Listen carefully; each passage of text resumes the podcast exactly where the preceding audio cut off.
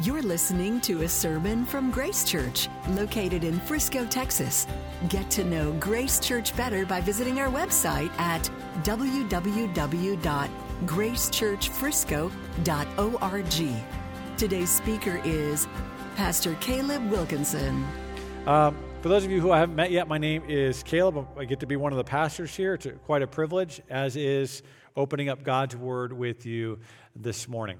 Um, you know, as a student, uh, you would have never thought I was going to be pastor. It was like the least likely uh, guy that, uh, that you would think. More on that some other time. Uh, but I was actually really interested in business as a student. And one of the things that was often emphasized in business classes was the importance of a mission statement. Okay? Mission statements are vital to organizations because they help employees see the value of their work. Okay, so they give clear reasons why specific tasks benefit a larger goal. Okay, they bring meaning to people's daily labors. Most successful companies, especially ones with a good work culture, have a solid mission statement that functions in the organization. Now, we're not going to do a business seminar here today. I've already exhausted my knowledge on the subject. But I bring this up because as we continue through the book of Ephesians, we arrive at the topic of marriage today in Ephesians 5. And one of the most important questions we can ask about marriage is what is God's mission statement for marriage? What's God's mission statement for marriage? If we don't get God's mission for marriage, we're going to fill in the void and make up our own, likely adapting it from the missions culture provides. Okay, culture has given two mission statements primarily over the years. Uh, one comes from traditional culture, and one comes from modern culture. Okay, so for centuries, and in many parts of the world today, marriage has been viewed primarily as an economic or a social arrangement, okay? A public institution for the common good. Okay, so build a strong family so that you can build a strong and stable society. The emotional and intellectual needs of spouses are secondary to the survival of the marriage because for, for society to survive, the marriage must survive. So, traditional culture exalts society because it says that marriage is all about us. Modern culture has assigned quite a different mission to marriage. It says marriage is all about me. The point of marriage is self realization. It's not a public arrangement for the common good, it's a private arrangement for my individual satisfaction. So, this uh, mission of marriage that modern culture provides us leaves most of us single and longing, even feeling incomplete and longing for a soulmate or, or married and at least tempted to wonder did I find my soulmate? See, the modern mission for marriage exalts the individual because it says marriage is all about me, it's all about the individual. The marriage mission you adopt will bring shape to your whole relationship. It's like a set of glasses that you put on. Every detail of your marriage will be seen through these lenses. So, what's the mission of your marriage? What lenses are you looking at your marriage through? Or what, what lenses are you looking at other marriages through? If it's the modern or the traditional lenses, God's calling you to trade it in for a new prescription today. Today, He's going to call us to embrace a third option. Not mainly a marriage that's, that's, that's about me, and not a marriage that's primarily about us and society, but marriage that's primarily about Him. Okay, because according to the Bible, the mission of marriage is mainly about Jesus. God didn't make marriage to exalt the individual. God didn't make marriage to exalt society. God made marriage to exalt his son.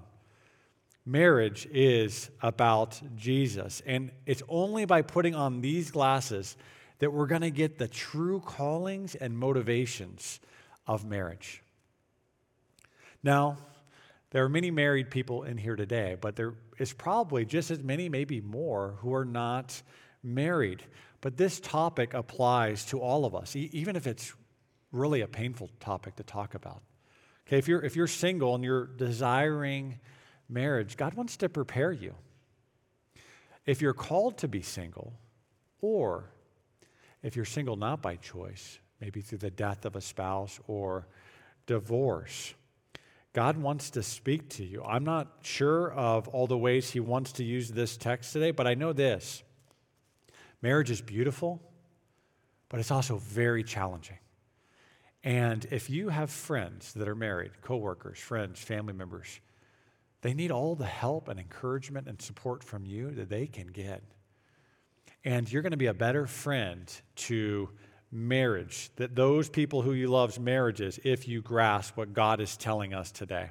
Okay, and finally, just watching marriage as it's intended is aimed by God to bless all its spectators. If you're looking at it through the right lenses, it's, it's calculated to bless all its spectators. So, as we open up and read God's word, believe that this is God's word to you and for you this morning. We're going to start uh, in verse 18, Ephesians 5, verse 18, because the the, the, these first few verses, though not the text we're focusing on, provide some vital context to uh, our verses. So I'm going to start in verse um, 18. But be filled with the Spirit, addressing one another in psalms and hymns and spiritual songs, singing and making melody to the Lord with your heart, giving thanks always and for everything to God the Father in the name of our Lord Jesus Christ, submitting to one another out of reverence for Christ. Wives, submit to your own husbands as to the Lord. For the husband is the head of the wife, even as Christ is the head of the church, his body, and is himself its Savior. Now, as the church submits to Christ, so also wives should submit in everything to their husbands. Husbands, love your wives as Christ loved the church and gave himself up for her, that he might sanctify her, having cleansed her by the washing of water with the word so that he might present the church to himself in splendor, without spot or wrinkle or any such thing, that she might be holy and without blemish. In the same way, husbands should love their wives as their own bodies. He who loves his wife loves himself. For no one ever hated his own flesh, but nourishes and cherishes it, just as Christ does the church, because we are members of his body. Therefore, a man shall leave his father and mother and hold fast to his wife, and the two shall become one flesh. This mystery is profound, and I'm saying that it refers to Christ and the church. However, let each one of you love his wife as himself, and let the wife see that she respects her husband. This is God's word to you and for you and for me this morning. It tells us the mission of marriage is all about Jesus. And this mission gives meaning and motivation to the specific callings of husbands and wives. Okay, there are three broad callings for married people, three aims of marriage that we need to embrace to make our marriages all about Jesus marriage as witness, marriage as service, and marriage as resistance. Okay, so the three broad callings of marriage that we need to embrace if we're going to make marriage about Jesus are marriage as witness, marriage as service, and marriage as resistance.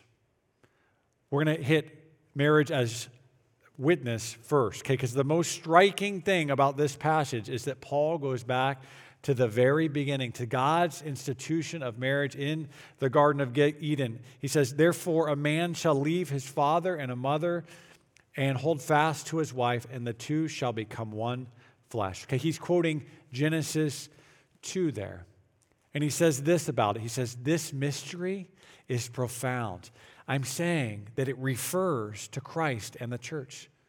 Okay, so listen, this isn't just me saying this is most striking. The inspired writer of Scripture is saying this mystery is profound.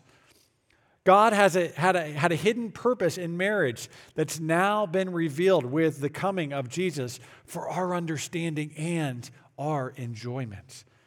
What's, what's the profound mystery, Paul? That the age old institution of marriage refers to something beyond itself. That all along it's been a signpost pointing to something, something deeper and more meaningful. Paul says it refers to Christ and the church. And by this, what he means is that the special relationship between, between a husband and a wife is a real life, flesh and blood display of the covenant keeping love of Jesus for his people. Marriage is witness. And let's be clear Jesus didn't love and gather people to teach us what marriage is like.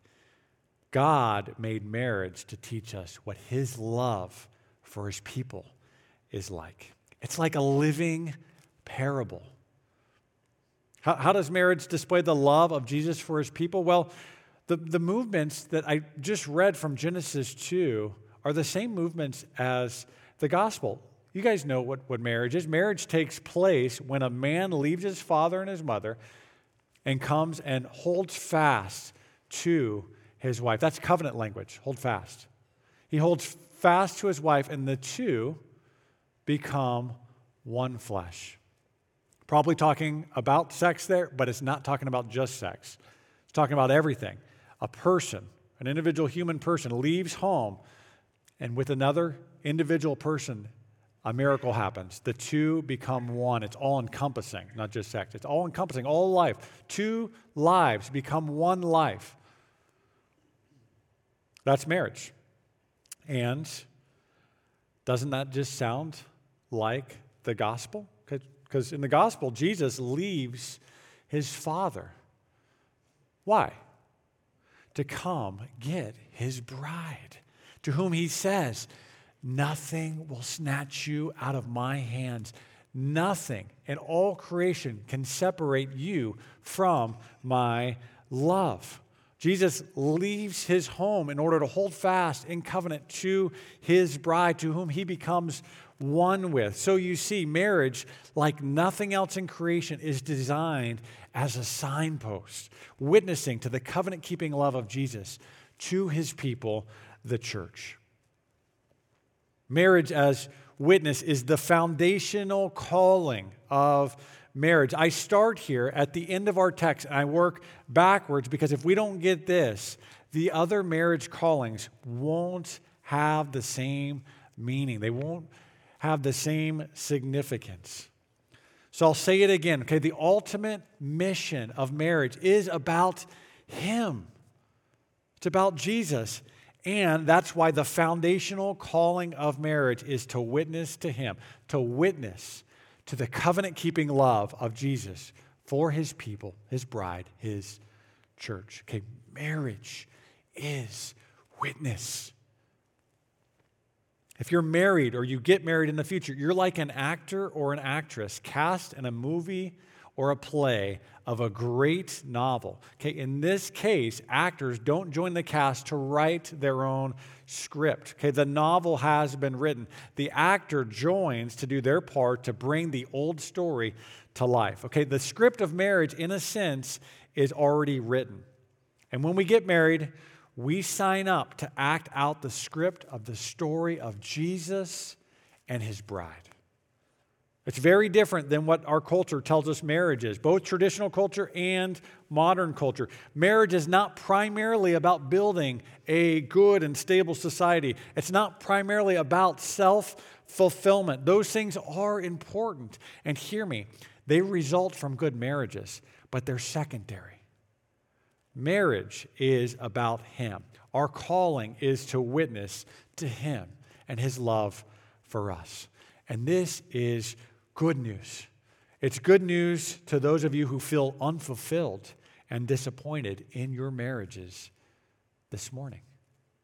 And it's good news for married couples who haven't been able to have children for whatever reason and are tempted to maybe think, my marriage is second tier, my marriage is incomplete.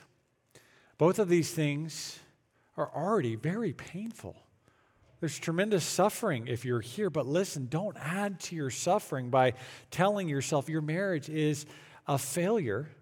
These aren't the main reasons for marriage, after all. While marriage is a gift, it isn't designed to fulfill us. And if you're looking to it to fulfill you, like I'm prone to do, I often do, you're probably just contributing to your own deep disappointment in it.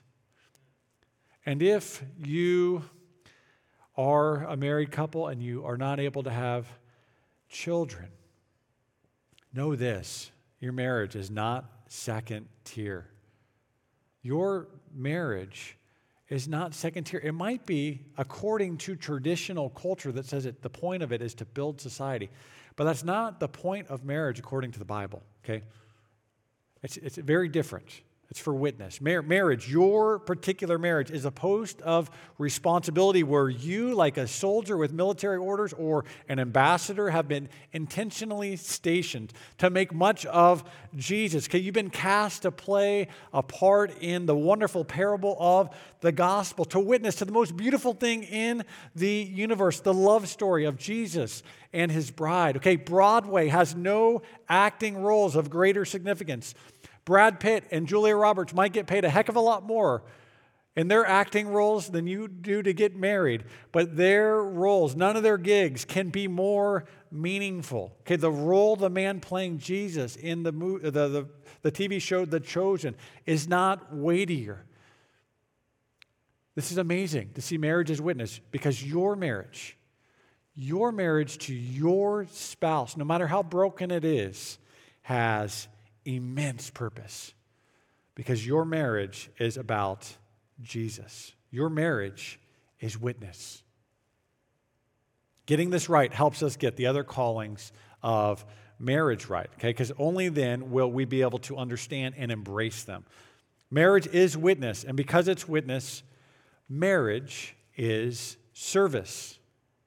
Marriage is service. Most of our text actually focuses on this second calling. If marriage as witness is the big why of marriage, marriage as service is the big what. What do we do in marriage? How do we witness to Jesus' covenant keeping love? In a word, service. The way to witness is service. Service. Every marriage has two human co stars cast to play specific characters in a reenactment of the gospel.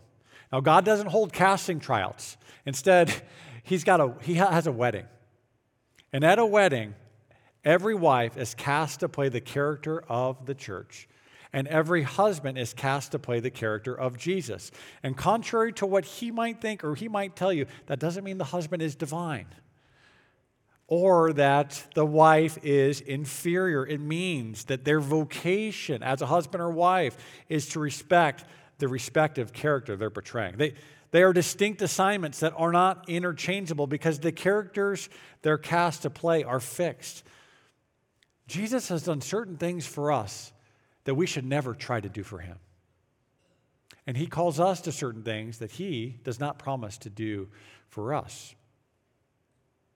And marriage as service is, is the big what of marriage because both the husband and the wife are called to reenact servants. Listen, husbands and wives are both servant callings. If you're married, you're in the service industry. And if you're single here and you're saying, I'm glad I got this premarital counsel beforehand, I don't want any of that. Know this that if you're a Christian, you're in the service industry too. Because the verse immediately before our text says this of all Christians that a sign of being a Christian, of being spirit filled, is submitting to one another. A sign of being filled by the Spirit is service. The whole New Testament agrees with that. And so a husband and a wife should be mutually humble and mutually ready to serve each other and mutually eager to meet one another's needs and mutually building one another up. But listen, if we leave it there, as many do, we need to ignore these next 12 verses. Because these verses show us marriage as service for both the husband and the wife. But listen, not identical service. There's a difference in the way a husband and wife are to serve one another.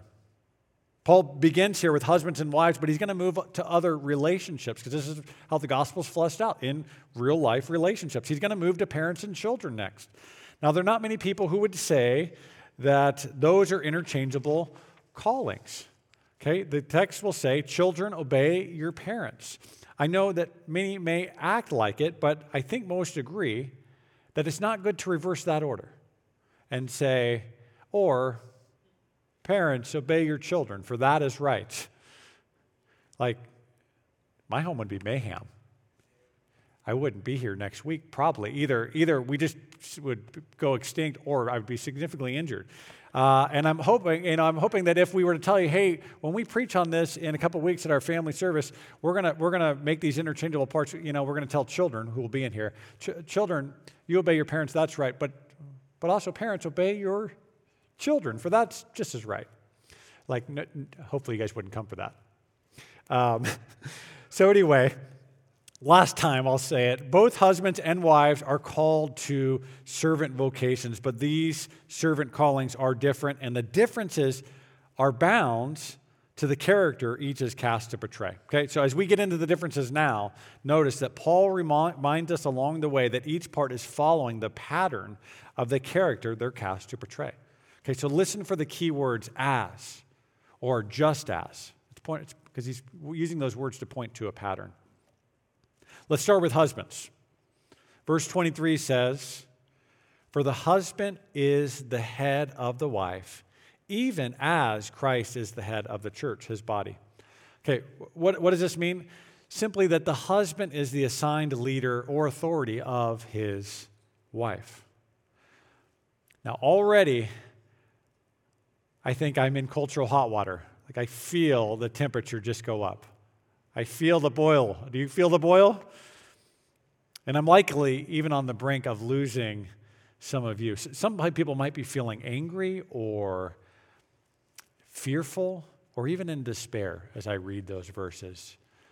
And let me just tell you if you're feeling like that, it probably makes a lot of sense.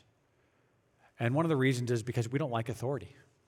Like each of us in this room is called to be under authority, but we don't like it. We don't want anyone to tell us what to do. We want to rule ourselves. This is so, certainly built into our cultural fabric to be self governing, self ruling.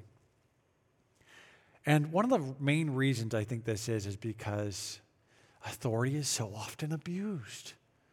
It's so often abused. We're used to, at the very least, we're used to seeing those with authority getting all the benefits, those with authority disadvantaging subordinates to get advantage.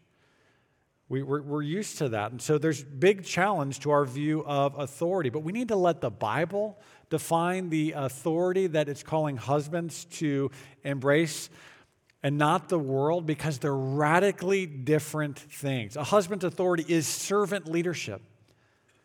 Look, look at the description of a husband's leadership a few verses later in verse 25. Husbands, love your wives as Christ loved the church and gave himself up for her. Okay, this is Jesus' pattern of leadership with his bride. He loves her and he gave himself up for her. Okay, there, there's a lot here but see this husbands, love your wives as, there's that word, as Christ loved the church and gave himself up for her. Okay, a husband's leadership pattern is Jesus. A Jesus like servant leader husband doesn't use his leadership to disadvantage his wife, to advantage himself. He does the exact opposite. He disadvantages himself, even to the point of death to elevate his wife. We can see even more what this leadership is to look like in verses 28 and 29. In the same way, husbands should love their wives as their own bodies.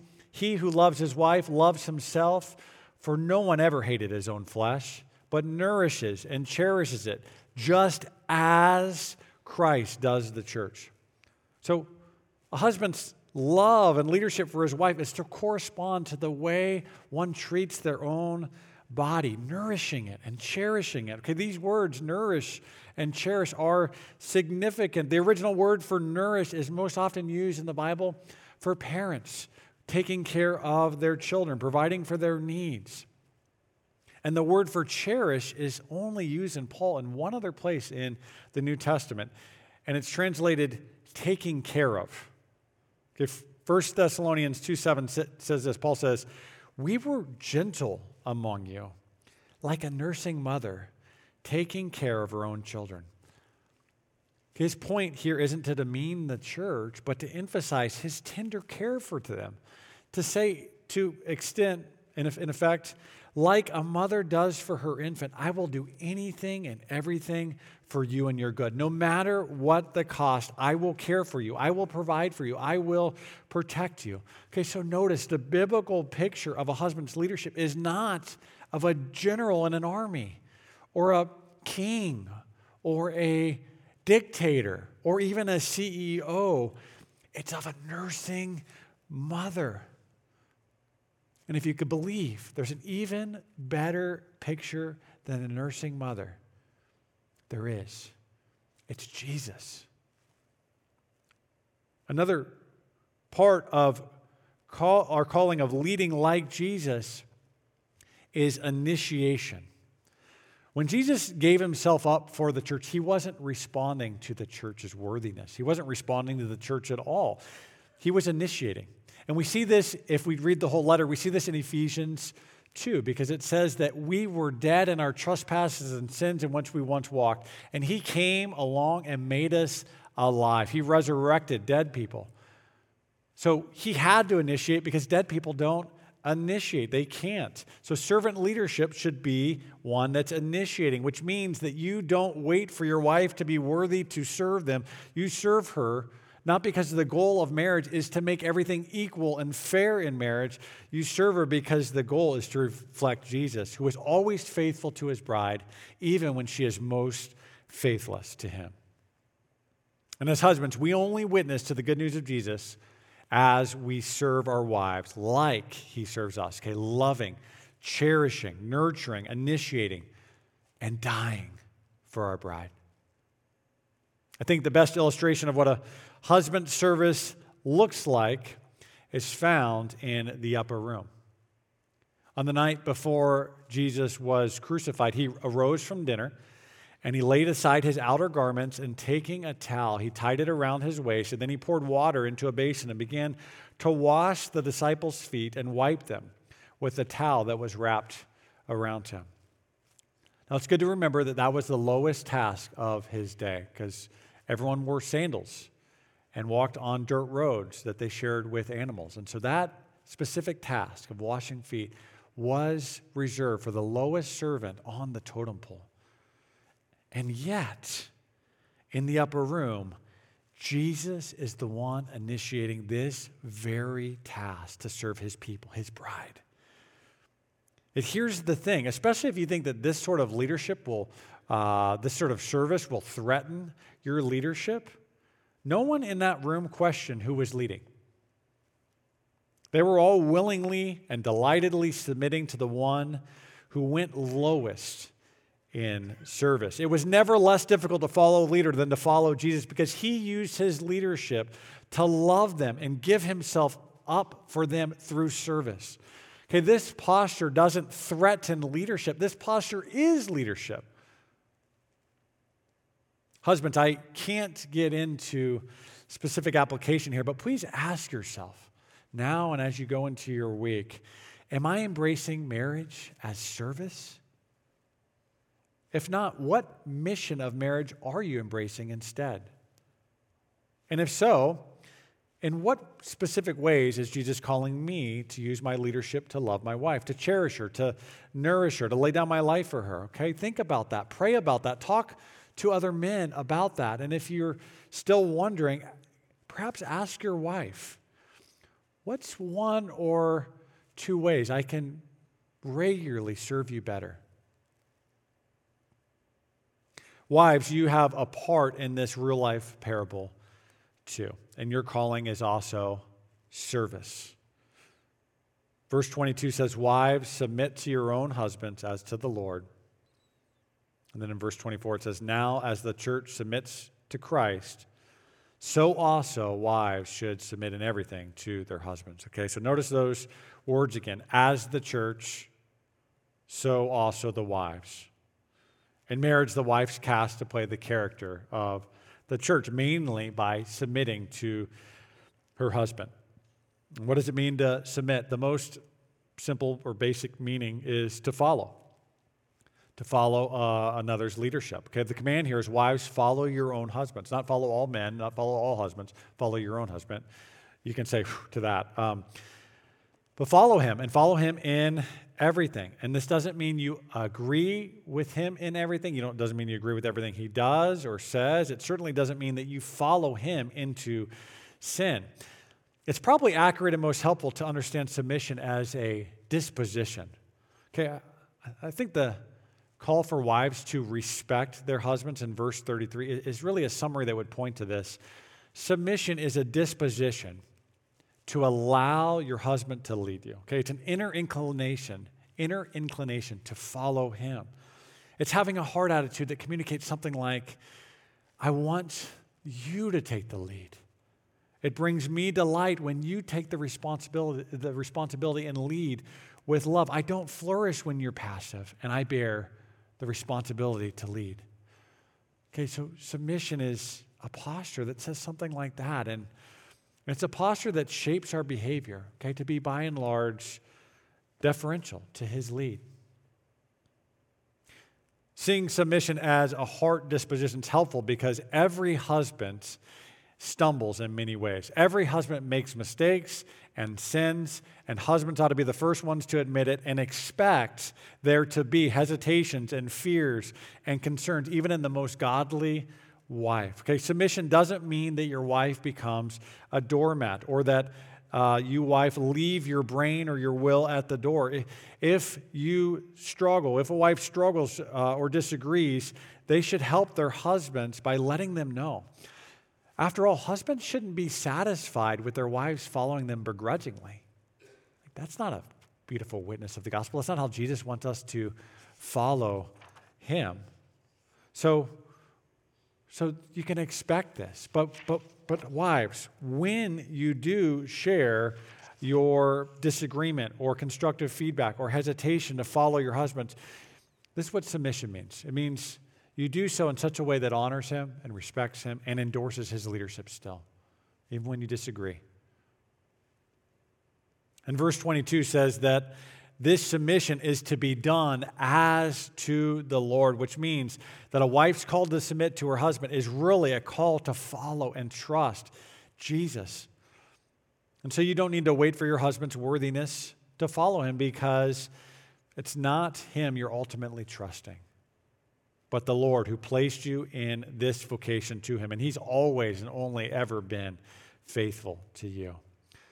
Okay, so, so honor Jesus by following your husband when following your husband honors Jesus. Follow your uh, uh, I'll say that again. Honor Jesus by following your husband when following your husband honors Jesus. And so if you think your husband is leading you to sin or destruction, honor him, but honor Jesus by not following him and get help. Get help. You're in a church body. You're in a family that, that wants to walk with you. So get help if this is you, if you think your husband's leading you to sin and destruction. Monty and I often uh, talk about ballroom dancing as one of the best analogies for marriage because in ballroom dancing, one person needs to take the lead and the other person needs to follow. If both people seek to dance with one another and both seek to follow each other, there's no dance. But if both people try to lead, it's an absolute train wreck. So in ballroom dancing, the husband is tasked, the man is tasked to lead, is tasked to put out his hand, invite the woman to join him, to join in his dance, to follow him. It's, it's marriage is like ballroom dancing. And, and one of the hardest things about this for a wife is that you don't know where you're going. And following is an act of trust. Like dancing, it can be scary, even very scary, depending on your husband. What, what a responsibility for us husbands to learn how to lead our wives well. And wives, listen, dancing, uh, like dancing, submission isn't to be a duty your husband has to coerce out of you or should try to coerce out of you. It's, to, it's a gift. It's to be a gift that you offer them, like saying yes to his invitation to dance, okay? And one of the best ways for them to learn how to lead, for husbands to learn how to lead, is, is you being well aware of his awkward dancing techniques, letting them try and stumble over and over, even. It may look like a high school dance for a time, but know this that when a husband takes your trust and learns to lead you well, all eyes are on you, wives. You're the one that looks most gorgeous. Think about dancing or ice skating. No one wants to see the guy lifted up and twirled. None of that. You're the one that all the eyes are on. It's hard, but you, when you do it and the husband learns to lead well, you're the one that looks most gorgeous. And remember, ultimately, it's not mainly his hand you're saying yes to, it's the Lord's hand you're taking and saying, I trust you. Wives, we can't get into specific application for you either today, but, but ask yourself is my heart open to my husband's leadership? Like, like as he is right now? Is my heart open to allowing him to lead me? If so, how can I show him this? If not, What's one area of life I can open up my heart for Him to lead me in? How can I communicate that to Him? With both of these illustrations, most of us are likely more aware of our failures than our wins. Each of us married people really messes up our callings, don't we? Husbands, you, you may be aware that nurture and cherishing are not what marks your leadership, but harshness and anger and impatience and selfishness. Maybe you don't initiate because you find yourself afraid or lazy and passive. Wives, you, do, do you resent your husband's leadership? Do you find yourself criticizing it and undermining it more than you do supporting and endorsing it? This is painful to see, but the Lord only shows us things like this to help us, to help you turn from the way you're treating your spouse this morning, okay? And He doesn't want guilt or condemnation or self hatred to motivate you to turn. In fact, that will just keep you stuck. He wants to help you by reminding you that He loves you and gave Himself for you despite the ways you're failing His child, your spouse. You're His bride, whom He holds fast to after all. We don't have enough time to flesh this out, but I think he wants us all to know that this is not a surprise to him. When he called you to be a husband or a wife, he knew this was going to be hard. The calling of marriage is witness and it's service, but the calling of marriage is, is also resistance. And that's what makes it so hard. Marriage as resistance. What do I mean? Well, it's only implicit in our text, but the Bible presumes that each of us will struggle with all those sins and struggles I just mentioned. Because listen, when sin entered the world, it ruined everything, not least the harmony of marriage. Not because it introduced leadership and submission into marriage, but because it took both of them and twisted them. It took sin took a husband's loving and humble leadership of his wife and bent it towards harsh and angry domination in some men and lazy or fearful passivity in other men. And so sin took a woman's intelligent, creative, and happy submission and it bent it towards heartless compliance in some women or manipulation or overt rebellion in others. Okay? Sin didn't create the service husbands and wives are to give, it distorted it and made it ugly and destructive. Okay, the first chapter after the institution of marriage describes that all marriages are cursed in this way because of the fall. But look, The, the service husbands and wives are called to here in Ephesians 5 are perfectly suited to restore these exact corruptions. That's why marriage is resistance. Christian marriage pushes back against the effects of the fall in the world. Okay, marriage is resistance.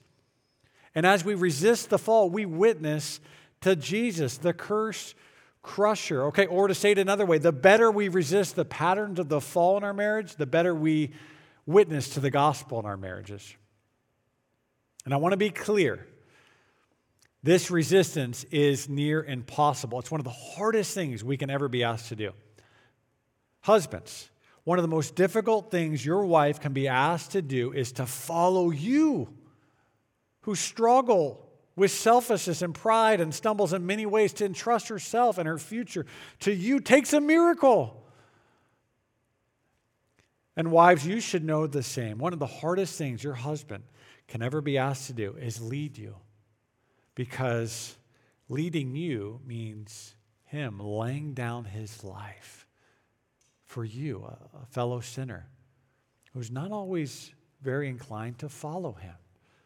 So it takes a miracle for him to be like Christ and give his life for you. So we need to be very patient with one another because these callings on husbands and wives are weighty. They humble us, they lead us to the end of ourselves. That's, that's one of the points of marriage to show us we're not good enough, we're not strong enough, we're not brave enough, we're broken. And that's why these commands are not given to the world, they're given to Christians because the presumption in these commands is that we don't need to try and be self sufficient because Christian, we of all people, are not alone. Remember from last week in the, the text we read before we got to the marriage passage, the presumption is that we're filled with the Spirit. That's what makes us Christians, and that's what makes us fulfilling these callings possible. God is the one who works this miracle, and we get to act it out. You see, at the end of the day, marriage is really all about Him from beginning to end. Marriage is about Him from beginning to end, but He invites us to participate. In marriage, He calls us to witness, He calls us to service, He calls us to resistance. But He knows we're a mess, and that's why He came, because we need a Savior. He came not to win a beautiful and worthy bride, he came to save a bride who wasn't worthy and to hold her fast anyway, and in so doing, make her beautiful. Okay, and that's the very pattern our marriages are designed to follow. It's the gospel. And he gives us the Holy Spirit to do this. Thank you for listening to this sermon from Grace Church. To receive future messages, subscribe to the podcast on iTunes or listen online by visiting our website at gracechurchfrisco.org.